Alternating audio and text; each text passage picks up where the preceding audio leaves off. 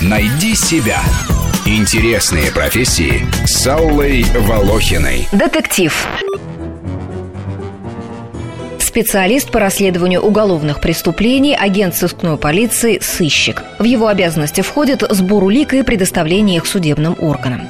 Частным сыском занимаются в основном бывшие следователи. У них большой опыт и связи в органах. По старой дружбе или взаимообразно бывшие товарищи помогают собирать информацию о субъектах расследований и оказывают другую посильную помощь, потому что частный детектив ограничен в средствах. Он не может носить оружие, пользоваться прослушкой, граждане не обязаны отвечать на его вопросы. И тут помогают навыки профессионала. Собеседники детективов часто и не замечают, как сообщают ему все нужные сведения. Я частный детектив. Мне хотелось бы поговорить с вами об убийстве вашей соседки. Это что у тебя? Ну как что, тортик? Mm-hmm. Нельзя к хорошему человеку в дом с пустыми руками приходить, правда? В России должность сыщика была введена в 1669 году вместо губного старосты, который занимался расследованием разбойных дел, и был, в свою очередь, введен вместо вирника, который определял меру наказания за лихие дела в Древней Руси. Так что профессия детектива имеет многовековую историю.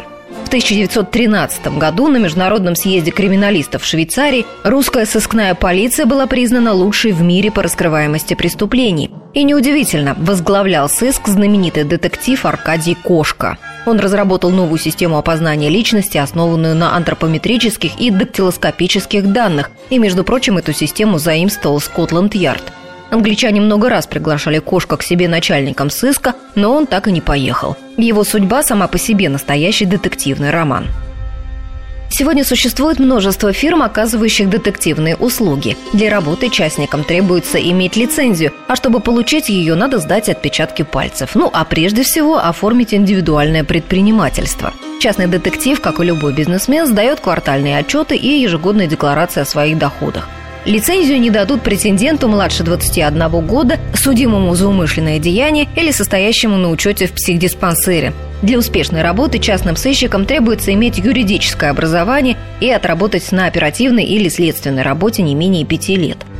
Минусов у профессии много. Возможно, один из самых безобидных – профессиональная деформация. Для соскорей свойственно не верить никому, проявлять маниакальную подозрительность. Каждого нового человека они подозревают в нечистых замыслах, ищут в нем преступные черты. Как говорят, нет здоровых граждан, есть недообследованные, так же и тут. Нет честных граждан, за каждым можно что-то донайти. Установить слежку за близкими для соскаря и детектива в порядке вещей. Причем искренне не понимают, что так оскорбляет этих самых близких, когда они узнают, что за ними следили. Ведь из лучших же побуждений.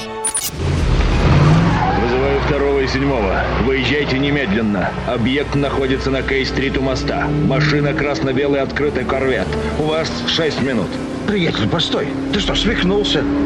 Бросаешь две машины наблюдателей на слежку за твоей женой? Это растрата средств отдела и нарушение закона о службе безопасности.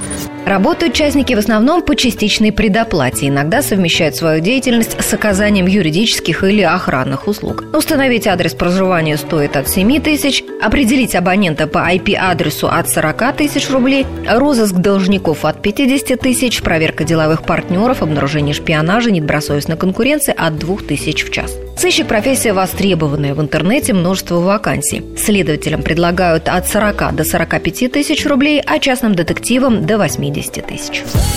Найди себя. Интересные профессии с Аллой Волохиной.